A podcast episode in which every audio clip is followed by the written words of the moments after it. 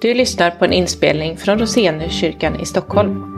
Vi vill ha Jesus i centrum, stå på Bibelns grund och vara ett andligt hem med hjärta för Stockholm. Vill du veta mer om Roseniuskyrkan? Kolla in vår hemsida eller hitta oss på Facebook. Du är också hjärtligt välkommen till en av våra gudstjänster, söndagar klockan 11. Okej, jag tror vi sätter igång. Um, vad trevligt att några av er har eh, tagit er hit. Jättevarmt välkomna hit till eh, vår första församlingskväll för eh, året och våren. Och eh, kul att ha några anslutna på distans också, att vi kunde få med er, även om det är snöväder här utanför. Ja, inte så mycket längre, men, men kan vara det. Jag vet att någon här som var krasslig och annars hade fått missa och sådär. Så att det var bra att det funkade. Um, ska vi be tillsammans och så, så sätter vi igång. Himmelske Far, jag tackar dig för eh, att vi får vara här ikväll i Roseniuskyrkan. Tack Gud för att vi får gå in i 2024 med eh, eh, din ledning, att du Jesus går före och att vi får ta rygg på dig, vara dina lärjungar och efterföljare. Och det är därför vi är här ikväll, Gud. Det är därför vi är här Jesus. Vi vill följa dig och vi vill att vårt lärjungaskap ska Eh, genomsyra eh, hela våra liv. Och vi vill ehm, viga våra onsdagskvällar och hemgruppskvällar och all vår tid till dig. I tjänst för dig, i kärlek till dig. Eh, jag ber att du ska vara med oss ikväll när vi pratar om hemgrupper. inspirera oss, tänd oss och ge oss ehm, mycket glädje och vision för, för vad hemgrupp är och kan vara och hjälpa oss att eh, skapa utrymme åt alla som vill vara med i en hemgrupp eh, och få till de processerna för att starta och eh, ändra när det behövs i grupper. Och, ja, jag bara ber om, om din välsignelse över både vår tid ikväll och sen allt det som ska komma av den när vi, när vi ska skapa mindre grupper i Roseniuskyrkan där vi får lära känna varandra och dig bättre. Kom och var oss nära Jesus, vi ber i ditt namn. Amen. All right. Eh, jag skrev i chatten till er som är anslutna att jag kommer ha lite svårt att hålla koll på chatten och jag ser inte era ansikten. Så att om ni har frågor eller sådär, det får ni ta eh, sist. Och eh, så ska jag försöka titta in då om ni har, om ni har skickat någonting till mig. Eh, ni som är här i rummet, ni får väl räcka upp handen om ni behöver helt enkelt. Så kör vi. Ehm, jag tänkte ta er med till eh, staden Frankfurt i Tyskland 1669. Och en 30, 34 år gammal luthersk pastor som heter Jakob Spena. Jag vet inte om ni har hört hans namn förut? Eh, om ni har hört det så ska jag förklara varför sen. Eh, för han är en viss kyrkohistorisk eh, figur sådär, av rang. Han sägs det, i, sägs det i juli, vad sa jag, 1669. Tittade ut över sin församling i Frankfurt, eh, som ju hade blivit eh, lutherskt eh, efter reformationen ungefär 100 år tidigare. Han såg ut över sin församling och över den stad. Han, han var både pastor i en församling, han övervakade många andra församlingar och var mentor eller ansvarig lite grann att ha översyn över 10, 11, 12 andra pastorer. Och han upptäckte att Eh, och upplevde att här finns ett behov av en andra, en ny reformation. Läser man kyrkohistoria så är ju hela kyrkohistorien en historia om eh, reformationer på många sätt. Eh, för det behövs hela tiden och det var en av, ett av reformationens valspråk var att den reformerade kyrkan ska alltid vara reformerande. Den ska alltid fundera över vad, vad behöver förnyas, vad behöver stärkas och sådär. Han, han tyckte att reformationen och det lutherska som hade liksom skett på en samhällelig nivå och på församlingsnivå, kollektiv nivå. Han upplevde det som att saknades någonting av att Guds ord liksom inte trängde in i människors hjärtan och ut i människors liv. Och han tänkte på Luthers bibelöversättning. Det var ett av, vad ska vi säga, mm, eh, en av de riktiga konkreta produkterna, eller liksom mätbara, kännbara, fysiskt påtagliga sakerna som kom ut av reformationen var att det fanns en bibel på folkets språk. Varför då? Jo, för att Guds ord skulle vara tillgängligt. Så att det skulle liksom genomsyra hela människors liv och inte vara, vara en del av en timme i en latinsk mässa i kyrkan. Och när han funderade på hur ska vi nå ut med Guds ord i människors liv mer, eh, och att det får mer slå rot i människors liv, hur ska en sån reformation kunna gå till? Så kom han på det radikala förslaget då, för den tiden, att starta smågrupper.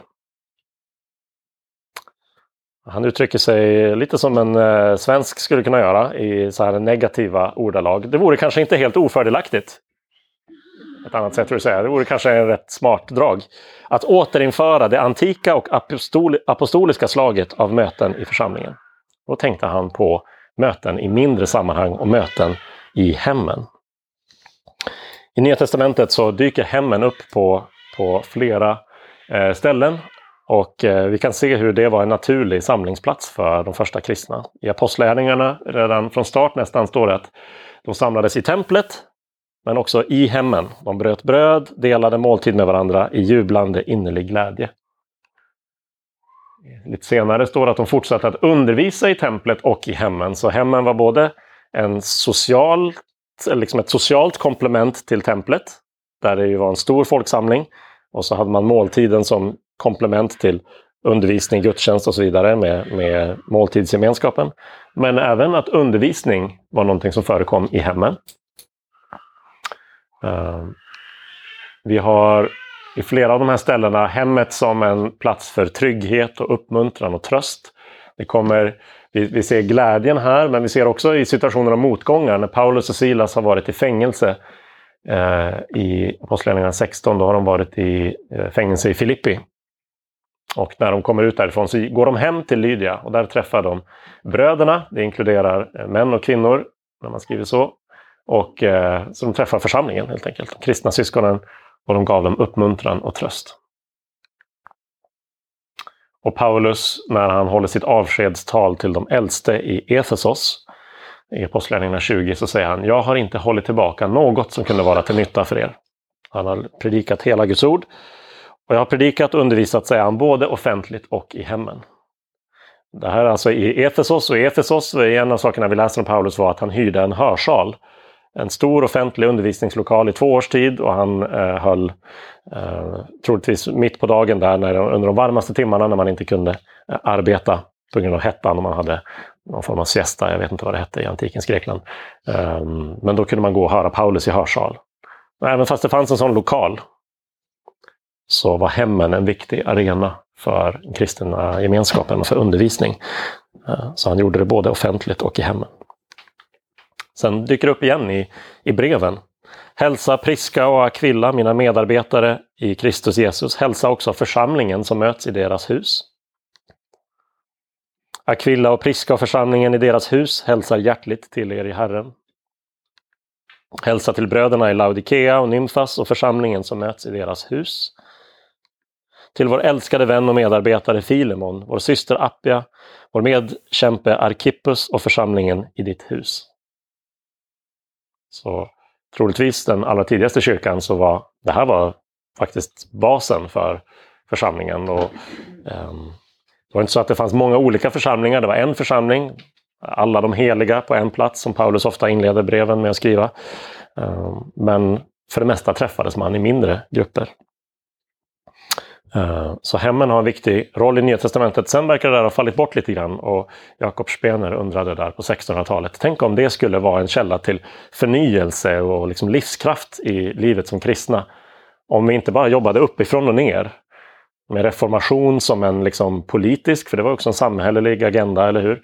Och länder och regioner delades in utifrån vilken tro försten hade, om han var katolsk eller luthersk inte bara jobbade på stadsnivå, inte bara jobbade på kollektiv liksom, församlingsnivå, utan verkligen mindre grupper som öppnar bibelordet tillsammans, läser och pratar. Och Speners idé började frodas och smågrupperna fick en renässans i kyrkan, eh, bland annat genom honom. Det berodde på att man upptäckte kraften i att läsa Bibeln tillsammans med andra vet själv hur det är. Ibland är det skillnad bara om man slutar läsa tyst, som vi oftast gör, och läser högt och man hör orden. Men jag upplever det som nästan något, ja, det är ju inte magiskt, det har mer med eh, det har med Gud och Guds löften att göra, men att läsa Bibeln med andra så, så ser man och hör man direkt nya saker. Eh, och dessutom så samtalar man och tillämpar man det in i sina liv mycket mer direkt. En annan idé till att de här eh, smågrupperna frodades hade att göra med att man delade det andliga livet med varandra. Man var ärliga. Man höll varandra ansvariga. Um, eller hur man nu ska översätta det som på engelska brukar kallas för accountability. Alltså att här finns människor som har insyn i mitt liv och de, eh, efterhand som vi kan bli mer förtroliga, och känner varandra, så kanske jag också delar med dem vad jag brottas med i mitt kristna liv, synd jag kämpar med eller andra svårigheter och de kan följa upp det och fråga hur det går. Så man delar verkligen det kristna livet nära. Eh, det var platser för bön och lovsång. Inte bara bibelläsning, inte bara det um, kanske lite mer kognitiva, alltså att läsa och förstå en text och diskutera vad den betyder, hur den ska tillämpas, utan också att tillsammans be för varandra och lovsjunga Gud. Och det var grupper som även inte bara var självcentrerade, inte bara riktades inåt åt gruppens och individernas behov, utan också gjorde missionsinsatser eller bara allmän liksom, tjänst för människor utanför gruppen. Ehm, människor i grannskapet som kanske behövde hjälp med något. De här grupperna fick alla möjliga olika namn ehm, med tiden. Ett av de namnen som, fick, eh, som de fick är det latinska uttrycket ecclesiola in ecclesia. En liten kyrka i kyrkan. Och eh, här i Roseniuskyrkan, när vi pratat om hemgrupper de senaste åren, har jag ofta pratat om Roseniuskyrkan i miniatyr. Eh, har jag, tycker jag om att använda för att prata om hur hemgrupperna kan ha många av de olika aspekterna som finns i församlingen eh, liksom, eller kyrkans stora gemenskap går att eh, på eh, olika sätt förverkliga också i den lilla gemenskapen. Man är en liten kyrka i kyrkan. Och så här skriver eh, Bruce Hindmarsh vid eh, kanadensiska eh, Regent College. Främst av allt var att grupperna hade som mål att främja en verklig levd erfarenhet av den kristna tron. De var inte bokklubbar. De var inte livsstilsenklaver, alltså samlingar för människor som lever exakt likadana liv. Eller diskussionsgrupper. De var platser för de som på allvar ville att Bibeln skulle tillämpas i deras liv.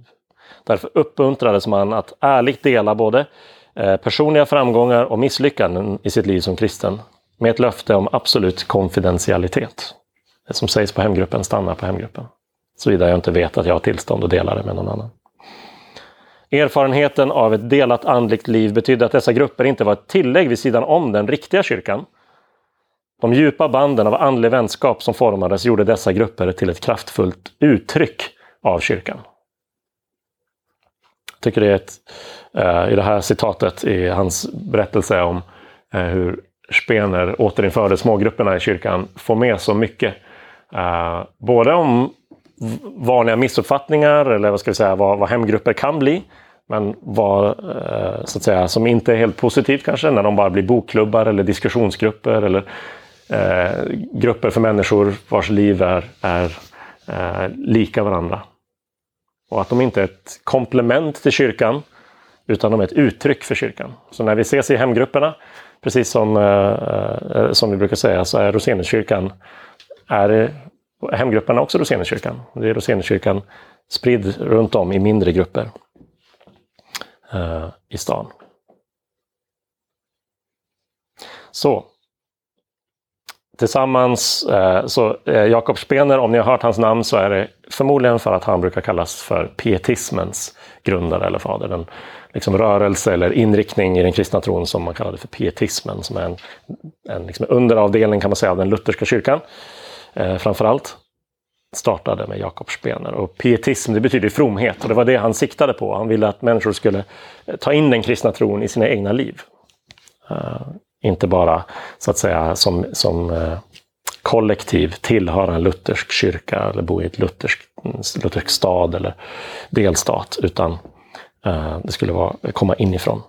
Och förutom Spener så var det eh, John Wesley, metodismens grundare. De är liksom de två som tillsammans har gjort att smågrupper nu är väldigt självklara. Eh, så att kommer man till en stad, kommer till en ny, en ny kyrka eller sådär. Så tänker jag de flesta människor som har någon bakgrund i kyrkan ställer förr eller senare frågan, vad finns det, finns det hemgrupper, smågrupper, bibelstudiegrupper? För det har blivit så naturligt inslag, både i kyrkor, i missionsorganisationer, studentrörelser runt om i världen och vi kan till och med se eh, nästan liknande varianter av det utanför kyrkan i AA-grupper där man träffas för att dela sina framgångar, sina misslyckanden i det man kämpar med och så stöttar man och hjälper varandra. För smågruppen är bara, det är bara genialt. Och självklart eh, bra redskap på många sätt. Så från Frankfurt till Stockholm och från 1600-talet till 2024. Låt oss prata lite om hemgrupper i Roseniuskyrkan. Um, I Roseniuskyrkan har vi uh, en vision och om hemgrupperna är Roseniuskyrkan i miniatyr, då kan vi fundera på vilka, på vilka sätt förverkligas, eller kan de här fyra sakerna som är Roseniuskyrkans vision förverkligas i hemgrupperna? Det första vi brukar säga är att vi vill ha Jesus i centrum. Och det vill vi ha i gudstjänsten. Vi vill ha det i kyrkans verksamhet. Men det är också någonting som vi kristna vill ska prägla hela våra liv. Och gudstjänsten är en av 168 timmar i veckan. Eh, de andra 167 timmarna är lika viktiga. Vi skiljer inte på, på liksom heligt och sekulärt på det sättet att nu går jag in i ett särskilt utrymme och här ska jag vara annorlunda än jag annars. Tvärtom skulle vi vilja ta med oss det som händer i gudstjänsten och hur centrerade, hur riktade vi är mot Jesus där ut i resten av livet. Och hemgruppen är ett väldigt bra redskap för det. För vi träffas då ute, inte i kyrkan utan i vårt hem. Och vi träffas i mindre grupper och, och liksom hela min livskontext av mitt grannskap, mitt hem, Eh, mina saker som är runt omkring oss när vi samlas. Liksom, på massa olika sätt så är jag ute i, i vardagen. Den andra saken vi säger i Roseniuskyrkans vision, är det vi vill vara som kyrka, att vi vill stå på Bibelns grund. Och hemgruppen ger ju ett sånt bra tillfälle att inte bara höra en bibeltext läsas och predikas utan också få studera den tillsammans och ställa frågor till den, ställa frågor till varandra. Vad tror du att det här betyder? Kanske använda ett material som ställer bra frågor till oss och diskutera och verkligen liksom omsätta det här eh, på ett individuellt plan. Vad betyder det för mig? På ett sätt som eh, jag aldrig kan göra framifrån under en predikan. Jag kan inte nämna alla vid namn eller, eller nämna alla möjliga tänkbara liksom, sätt som den här texten kan landa i någons liv. Tredje är ju att vara ett andligt hem och där, där är liksom den, den omedelbara, på många sätt självklara aspekten. Hemgrupper, andligt hem. Det handlar om gemenskap och i en liten gemenskap så lär man känna varandra nära. Men man får också tjäna varandra. Bjuda på mat kanske, eller på andra sätt ta hand om varandra, be för varandra. Och hemgruppen är ett väldigt bra sätt att kunna tränas i olika typer av ledarskap. Att leda ett bibelstudium eller bara hålla i Eh, samla människor på en tid, på en plats. Eh, börja ta ansvar för andra och lägga märke till när, när eh, någon inte kommer eller har missat många gånger, höra hur det är med varandra och så vidare. Det är en bra växtplats för ledare. Och hemgruppen kan också bli en plats som inte bara, eller en, en grupp som inte bara är inriktade inåt mot gruppen själv. Det första steget som jag ofta påminner hemgrupper om att jag tycker att man bör göra är att försöka regelbundet be för icke-kristna som man har omkring sig i sitt liv. Det är ett sätt att göra hemgruppen lite mer utåtriktad utan att helt göra om den. Eh, men man kan också bjuda in grannar eller kollegor till hemgruppen om man tror att det skulle vara lättare för dem att komma dit än till gudstjänsten. Eh, man kan fundera på om man har en hemgrupp som är lokalt förankrad eller på annat sätt eh, har sett, uppmärksammat något behov som finns hos människor omkring en. Kanske också göra något konkret initiativ eh, för människor som inte är med i gruppen. Så det här är, eh, det här är visionärt då, alltså det här är Roseniuskyrkans vision och det här är vad hemgrupper kan bli. Det är inte vad hemgrupper alltid är. Eh, kan, lyckas inte med alla fyra samtidigt lika bra och så vidare. Men här är möjligheterna och det som lockar och drar in i en hemgrupp. När en hemgrupp är som bäst så kan den göra eh, flera eller kanske alla de här sakerna riktigt bra. Eh, och jag har själv upplevt eh, många av de här aspekterna i, i min hemgrupp och är så tacksam för den av det skälet. Eh, vi kan också fundera på hur hemgrupper samspelar med och förhåller sig till, till andra verksamheter. För det är inte ett, någonting som sker vid sidan av kyrkan utan det är ett uttryck för kyrkan. Eh, så det passar in i annat vi gör. Så på vilket sätt kompletterar hemgruppen gudstjänsten? Ja, den är inte lika envägs eh, lika mycket envägskommunikation. Det är en påtaglig skillnad. Det är inte lika många människor. Det är, på gott och ont kan man vara anonym i en gudstjänst i Roseniakyrkan. Det, det finns någonting gott i det. Man kan få slinka in längst bak och bara lyssna. Eh, men det har också baksidor, särskilt över tid. Om jag aldrig blir eh, sedd, om människor bara lär sig mitt namn men inte mitt yrke eller mina intressen eller mina, vad jag kämpar med. Eh, så, så saknar jag en djupare kristen gemenskap. Hemgruppen kompletterar det på många sätt. Vi har saker som händer mitt i veckan här, varannan vecka. Veckorna då det inte är hemgrupp. Hemgrupperna kompletterar också dem. Så här kan vi eh, samlas lite fler. Det gör att det är värt att spendera mycket tid på att kanske förbereda och ta upp viktiga frågor och ämnen. Som hemgrupperna sen kan följa upp och diskutera själva om man inte vill ställa frågorna i det här utrymmet. Eh, hemgruppen kan, kan kanske aldrig prestera eh, musik som är lika liksom, förberedd och genomövad som i gudstjänsten eller undervisning som någon har förberett lika länge som en predikan eller ett föredrag eh, när vi samlas många. Men kan egentligen göra allting mycket mer personligt eh, nära. Och eh, hemgrupperna både, kan både komplettera det vi gör för barn och unga men kan också vara någonting vi faktiskt gör för barn och unga. Eh, jag kommer prata snart om hemgrupp med barn, hur man kan tänka kring det. Så det är både, både ett komplement till, till de specifika grupper vi har, söndagsskola, småbarnssång, ungdomsgrupp och sådär. Men, men eh, med tanke på att vi i, i all verksamhet här ofta pratar om att viktigaste överföringen av tron från föräldrar till barn, eller, eller den går från föräldrar till barn och sker i hemmen, inte från predikant eller ungdomsledare i kyrkan. Då, då är hemgrupperna ett redskap också för det. När barn får vara med där.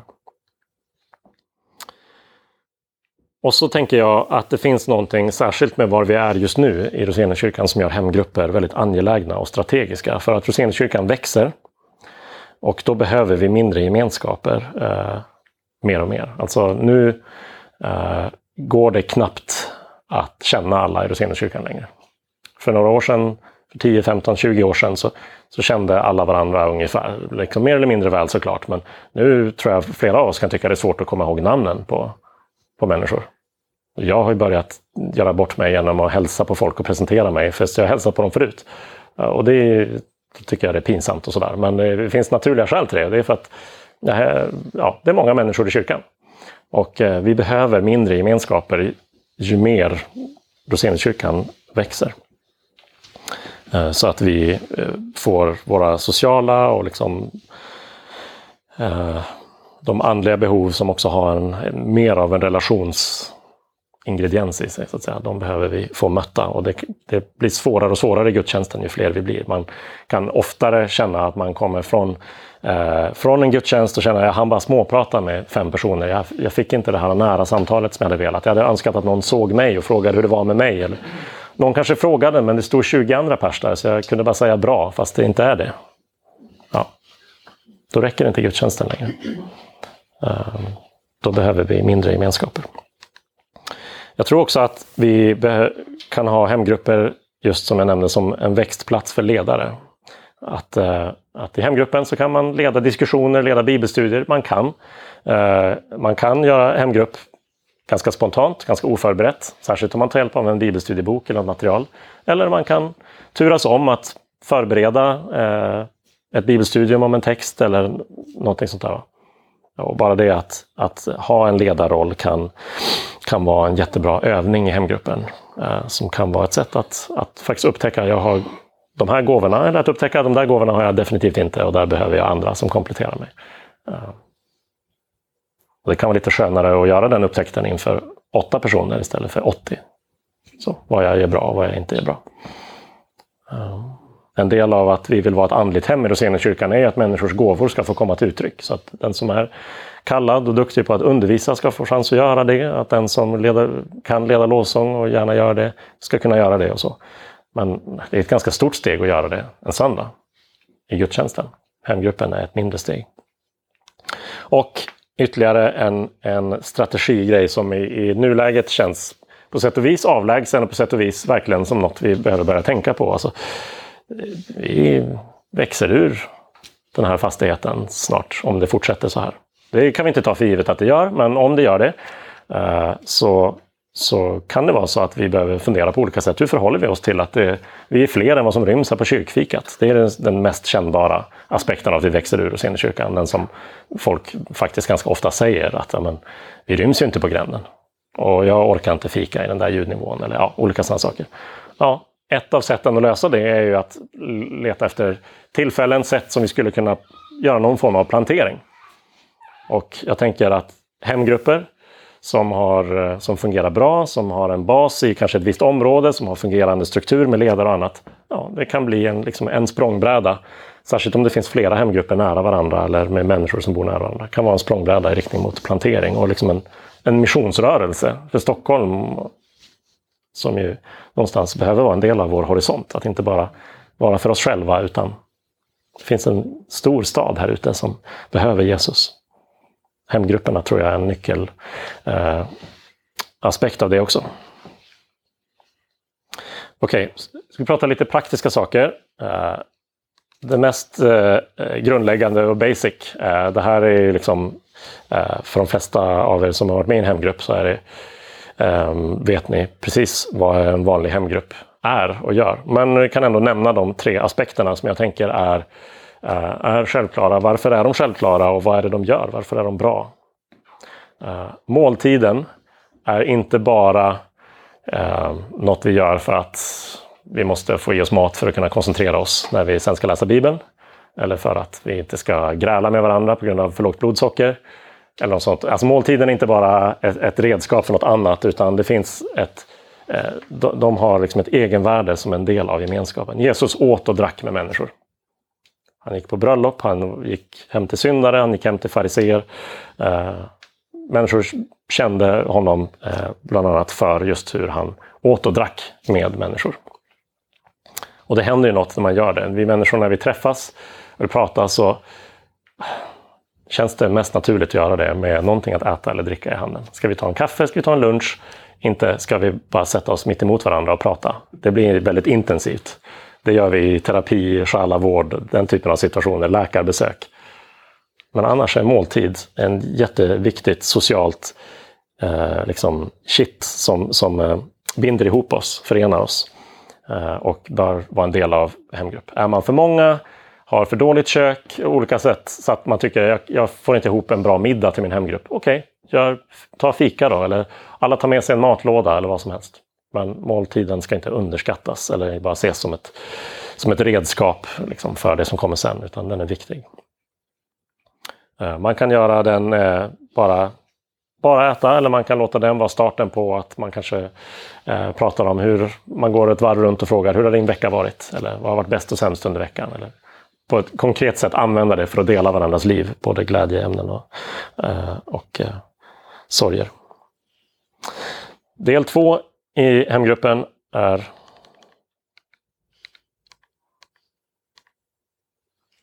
Bibel. Eh, man kan naturligtvis läsa någonting annat än Bibeln. Man kan läsa uppbyggelse, litteratur, andaktsbok och så vidare. Men eh, jag skulle verkligen slå ett slag för att läsa eh, Bibel plus i så fall något annat om man vill det. I vår hemgrupp har vi ofta använt någon av delarna i serien Bibelguiden som går igenom Nya Testamentets böcker. Ehm, får man en liten kort kommentar till avsnittet man har läst, framförallt så får man bra diskussionsfrågor eh, som kommer får samtalet komma igång. Man kan klara sig utan det och bara läsa bibeltext och börja ställa frågor. Särskilt om någon tar på sig att förbereda lite grann, tänker ut bra samtalsfrågor. Men verkligen ge tid till att läsa Bibeln. Inte så mycket mer att säga om det. Om ni har specifika frågor kring bibelstudiematerial eller metoder så kan vi ta det sen. Men, men eh, det bör vara en del av hemgruppen. Och sen bön. Så att både bibeltexten får flöda in i bönen men också allt det som vi kanske har delat under tiden att vi åt eller först då som pågår i våra liv. Vad är jag tacksam för? Vad oroar jag mig för? Vem är jag bekymrad över, bryr mig om, som jag skulle vilja att hemgruppen hjälpte mig att be för? Eh, I vår grupp så skriver vi eh, oftast, eller ja, i princip alltid ner bönämnen och tackämnen i en bok och så ibland går vi tillbaka och tittar, hur gick det med det där? Eller pratar om det här förra gången bad vi för det där. Ja. Gud minns våra böner även om vi inte skriver ner dem, men vi kan glömma dem. Så det kan vara ett konkret sätt att ha dokument över tid. Vad har vi bett för? Um, en annan praktisk aspekt är att fundera på hur gör vi om det eh, finns barn med i hemgruppen? Um, och man kan fundera på uh, Alltså, man tar liksom upp det här därför att det är självklart att barnen kan på olika sätt göra det lite klurigt att få till hemgruppen. Men jag tycker själva den liksom ingången bör ändå få oss att, reflektera över i vilken grad vi tänker på barn i hemgruppen som en tillgång eller ett problem. Det är lätt att se att okej, okay, jag är trött, jag har små barn eller det är jobbigt att, att liksom släpa med sig dem, de stör i samtalet eller avbryter eller vad det nu må vara. Men Alltså här kommer vi tillbaka också till det som i varje dopgudstjänst kallas för evangeliet om Jesus och barnen. Lärjungarna tyckte att barnen störde Jesus och Jesus tyckte att lärjungarna störde barnen. Eh, och skickade bort lärjungarna och, och, och, sa jag vill ta upp barnen i min famn och jag vill välsigna dem. Um, jag läste en artikel som handlade om eh, rubriken var typ hur alla vinner på att det finns barn i hemgruppen. Och hon kall, började med att definiera hemgrupper som Gospel-centered communities on mission. Så evangeliecentrerade gemenskaper i mission. Och så fort man definierar hemgruppen som det, snarare än min chans att liksom få egen tid med mina vänner i kyrkan, så inser man att men, vilka är föräldrars närmaste, mest naturliga missionsfält? Det är deras egna barn.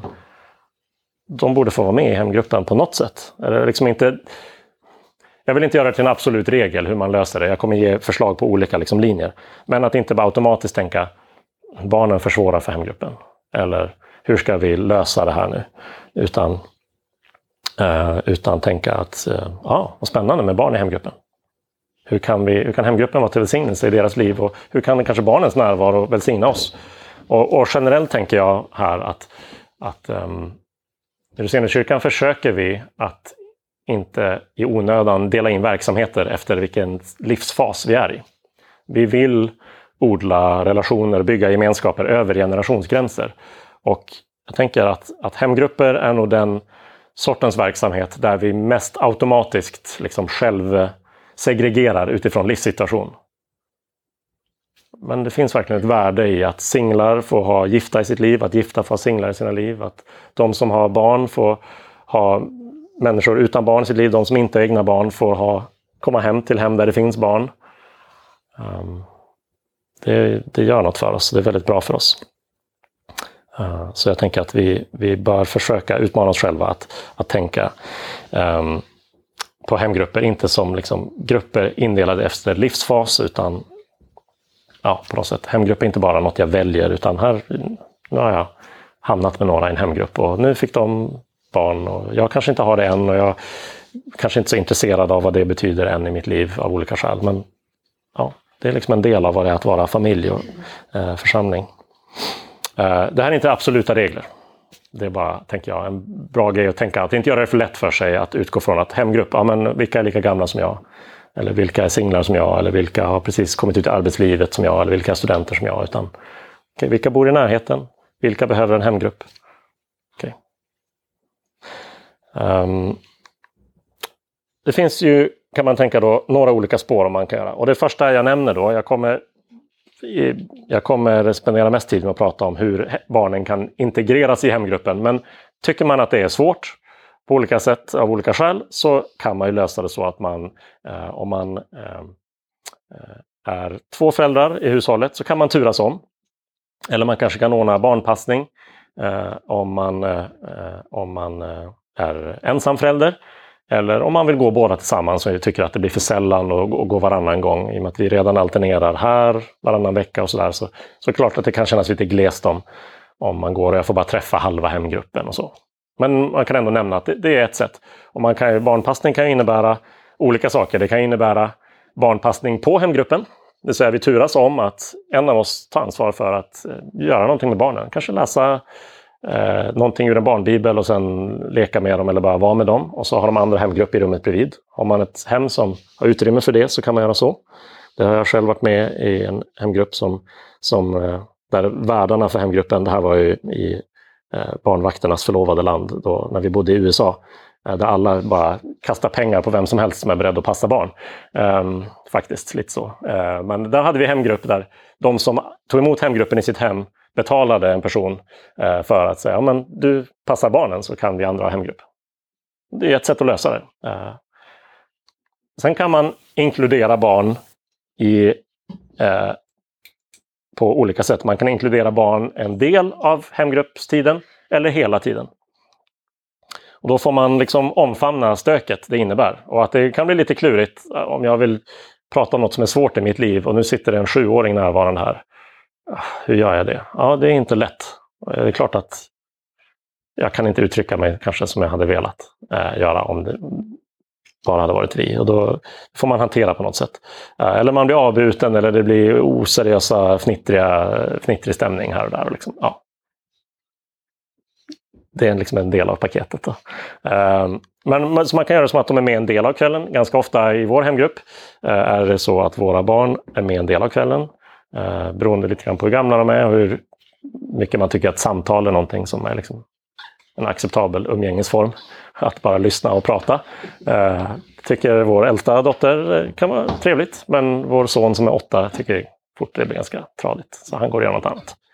Man har kanske fått höra bibeltexten, han kanske en annan kväll kanske han är mer med under bönen och så.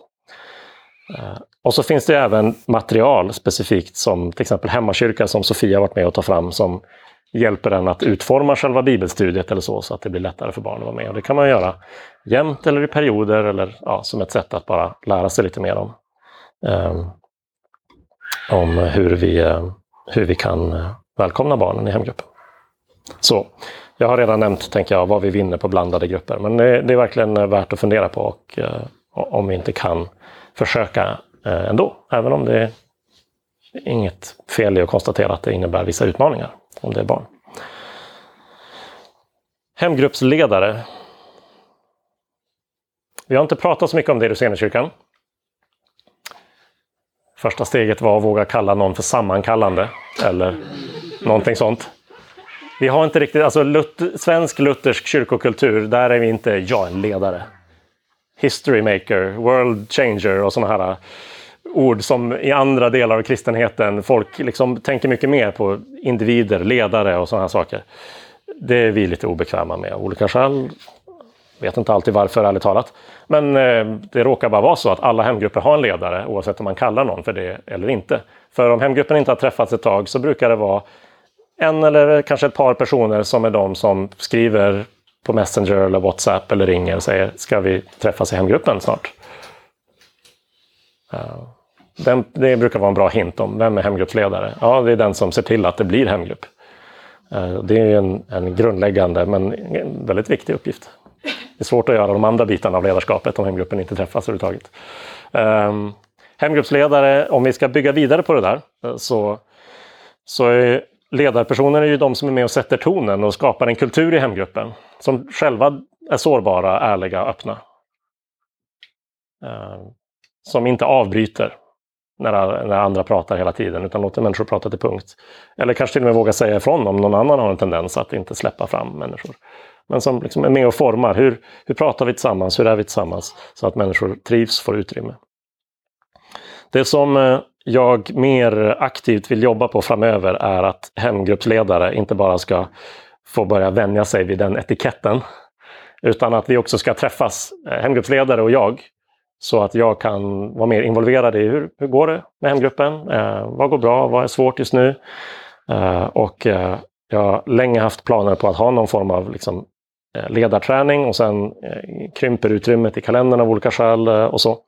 Men eh, någonting under våren för den som eh, kanske just nu inser jag kanske är hemgruppsledare, för det är jag som mejlar eller skriver eller Så, ja, det där får vi prata om, vem det är och eh, när och hur vi ska träffas och, och jobba med ledarskap i hemgrupperna. Eh, så både ha kontakt med mig så att jag kan på det sättet eh, ha liksom kontakt med många i kyrkan och veta, går det bra eller är det någonting som har hänt som jag inte har hört om i någons liv eller sådär som jag kanske, kanske skulle vara bra om jag visste om någon behöver stöd med någonting. Men också att man kan träffa hemgruppsledarna tillsammans som grupp. Den här typen av liksom, mer hands-on konkret ledarskap är någonting som jag vet att jag själv behöver växa i. Jag är mer naturligt liksom, lärartyp och predikanttyp. Um, och tycker att sådana här bitar inte alltid är lika enkla. Uh, inklusive de här eh, punkterna i hemgruppsarbete som är lite kluriga att få till. Starta hemgrupp, dela en hemgrupp, byta hemgrupp, avsluta en hemgrupp. Um, så jag har inte varit så värst hands-on och jag vill inte heller toppstyra och detaljstyra hemgrupper i Rosenekyrkan. Um, ehm, men uh, vill samtidigt försöka tillsammans med hemgruppsledare inte bara lämna grupperna vind för våg heller. Uh, så låt oss prata, vi börjar närma oss slutet, uh, men prata lite konkret om de här sakerna. För hemgrupp eh, kan vara fantastiskt, men hemgrupp kan också vara svårt.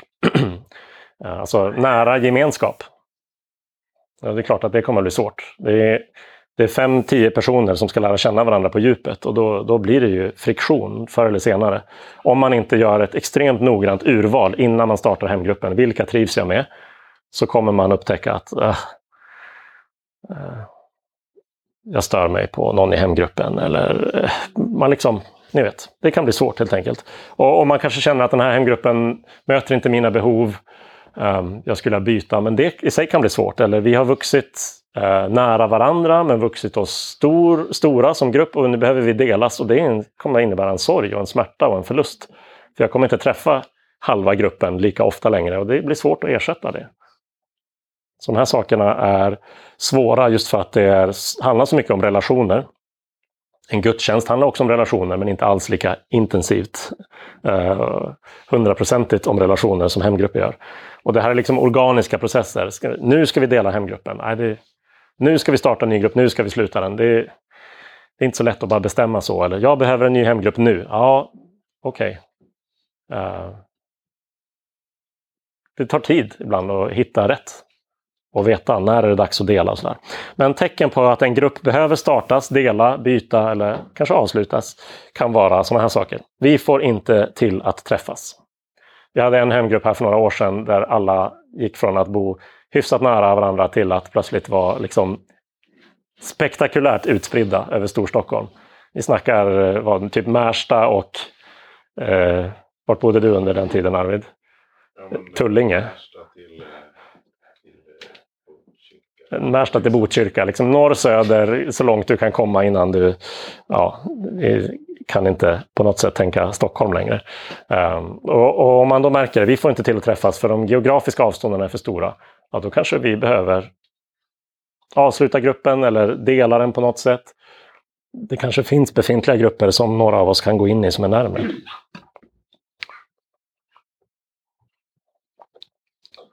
kan ju också vara saker i livssituationen som gör att man inte får till det. Uh, um, det kan ha att göra med um, arbete. Jobbar man bara kvällar så kanske man har svårt vardagskvällar. Man kanske behöver försöka hitta en, en grupp som kan träffas på helgen eller förmiddag om alla har den situationen. Eller man kan få en liten eh, bebis eller något annat som gör att nu är det svårt med hemgrupper och eh, då kanske jag får lämna en tid eller så kanske det går att ha det som en möjlighet till något nytt som startar. En annan, eh, ett annat tecken kan vara att man inte ryms. Och det kan vara bokstavligt, fysiskt. Om man bor i en etta och, och hemgruppen är 13 personer så kanske det är svårt att få till hemgruppsträffar av det skälet. Vi behöver dela på oss. Men kanske ännu mer troligt är att det mer handlar om utrymmet att bli sedd och att få prata. Någonting händer ju redan när man går från typ 4 till 7 personer i hur frimodiga är med att dela vissa saker, eller hur? Och går man upp till 12 personer, då blir man mer reserverad. Och 15, ja då blir man ju blyg kanske rent av. Um, så, eller så är det en person som inte är blyg inför 15 personer, men de andra 14 får inte chansen att säga någonting. Eller man märker att det är två, tre personer som hörs jättemycket, men de andra kommer inte riktigt fram. Man kanske behöver titta på gruppens sammansättning, behöver grupperna vara mindre och så. Um, som sagt, vi toppstyr inte, detaljstyr inte hemgrupper på ett så värst tvingande sätt här. Men jag har de senaste åren mer och mer eh, börjat tänka på geografi som ett väldigt bra kriterium för hemgrupp. Liksom, allt annat lika. Om, om, om, om alla grupper är lika bra, hur ska vi då dela in dem? Ja, då skulle vi dela in dem utifrån var bor vi någonstans. Sen kan det finnas andra saker som då väger så tungt att ja, men jag är beredd att åka lite långt för att jag har varit med i den här gruppen en tid och bara för att jag nu har flyttat och kanske gör det bara för en tid, då byter jag inte grupp. Men vad geografin gör, den gör flera saker. Den gör att eh, det, det, blir av lättare att träffas i hemgruppen. Att distansen mellan organiserade, planerade hemgruppsträffar och Hej, vill någon komma hem på en fika eller kan du hjälpa mig eh, sätta upp en hylla eller passa mitt barn krymper. Om det inte är så långt till hemgruppen. Så den här liksom, eh, utbytet av, eh, av våra liv ökar lättare om, det, om vi har nära till varandra. Och eh, också som, som missionsstrategi, riktning mot plantering, är det, blir det mycket lättare om vi tänker att här finns vi har fyra starka välfungerande hemgrupper i samma eh, grannskap av staden om vi skulle ha det så skulle det vara liksom klockrent läge för att börja tänka på. Skulle vi starta en mer offentlig gudstjänst där? Så plats är ett bra kriterium. Det finns andra, men eh, jag tycker det är värt att, att tänka på. Sen eh, hade vi varit ännu mycket fler än vi är, då hade vi alltid haft människor i varje given liksom, liten del av stan. Nu är det varierar det jättemycket. Det finns många i Sollentuna, det finns många på vissa andra ställen i stan och sen kan man vara ensam i i, i en eh, del. Så då får vi försöka vara kreativa, men, men eh, plats spelar roll. Sista sakerna och sen så kan vi öppna för lite diskussion och frågor och sådär, är att jag har nu senaste dagarna börjat lägga upp hemgrupper eh, så pass uppdaterad som jag är på dem och hur de är sammansatta och var de finns. I Church Suite, så är du med i en hemgrupp eh, så är chansen stor att du när du går in i appen hittar den under mina grupper och eh, är du den person som jag tror är ledare, uttalat eller inte, då har du också behörighet att eh, lägga till och ta bort människor ur gruppen. Eh, förvalta den behörigheten. Precis. Nej, exakt. Tio, tio pers kommer upptäcka att de har blivit sparkade ur sin hemgrupp ikväll. Nej, men, så där kan du uppdatera ifall jag har eh, ursäkta, gamla uppgifter. Träffas ni en viss veckodag kan ni fylla i det. Eh, så jag har inte överlag gjort alla hemgrupper synliga och så att man kan anmäla sig till hemgrupper direkt. Jag har däremot lagt upp en specialgrupp så att om man är intresserad av hemgrupp och av någon anledning inte vill prata med mig eller någon annan direkt om det så kan man fylla i det där och så får jag liksom i min inkorg att här har vi intresseanmälningar till hemgrupper. Um, så man kan inte se vilka grupper som finns? Liksom. Eh, inte i nuläget, men jag funderar på om vi ska... Jag, jag behöver lära mig mer om hur den modulen, vad, vad, det skulle kunna göra för oss, vad som skulle vara lagom. Eh, så att i nuläget tänker jag eh, att man säger till mig eller anmäler det där om man är intresserad av en hemgrupp och sen så gör vi det mer individuellt. Jag tar kontakt och säger okej, okay, men eh, jag, jag, tror att den här hemgruppen skulle kunna passa. Jag har kollat med dem och de har plats för dig och så. Um, men, eh, men här, ni som är ledare eller ni som är med i en hemgrupp kan ju också jättegärna få säga till. Kan man göra det här i appen för hemgruppen? Uh, så kanske det går. Uh, ge mig, fråga mig i så fall eller kom med förslag. Okej, okay. nu är min presentation slut och min röst är slut. Uh, är det någon som vill ställa några frågor eller dela något särskilt som är på gång med hemgrupper eller sådär?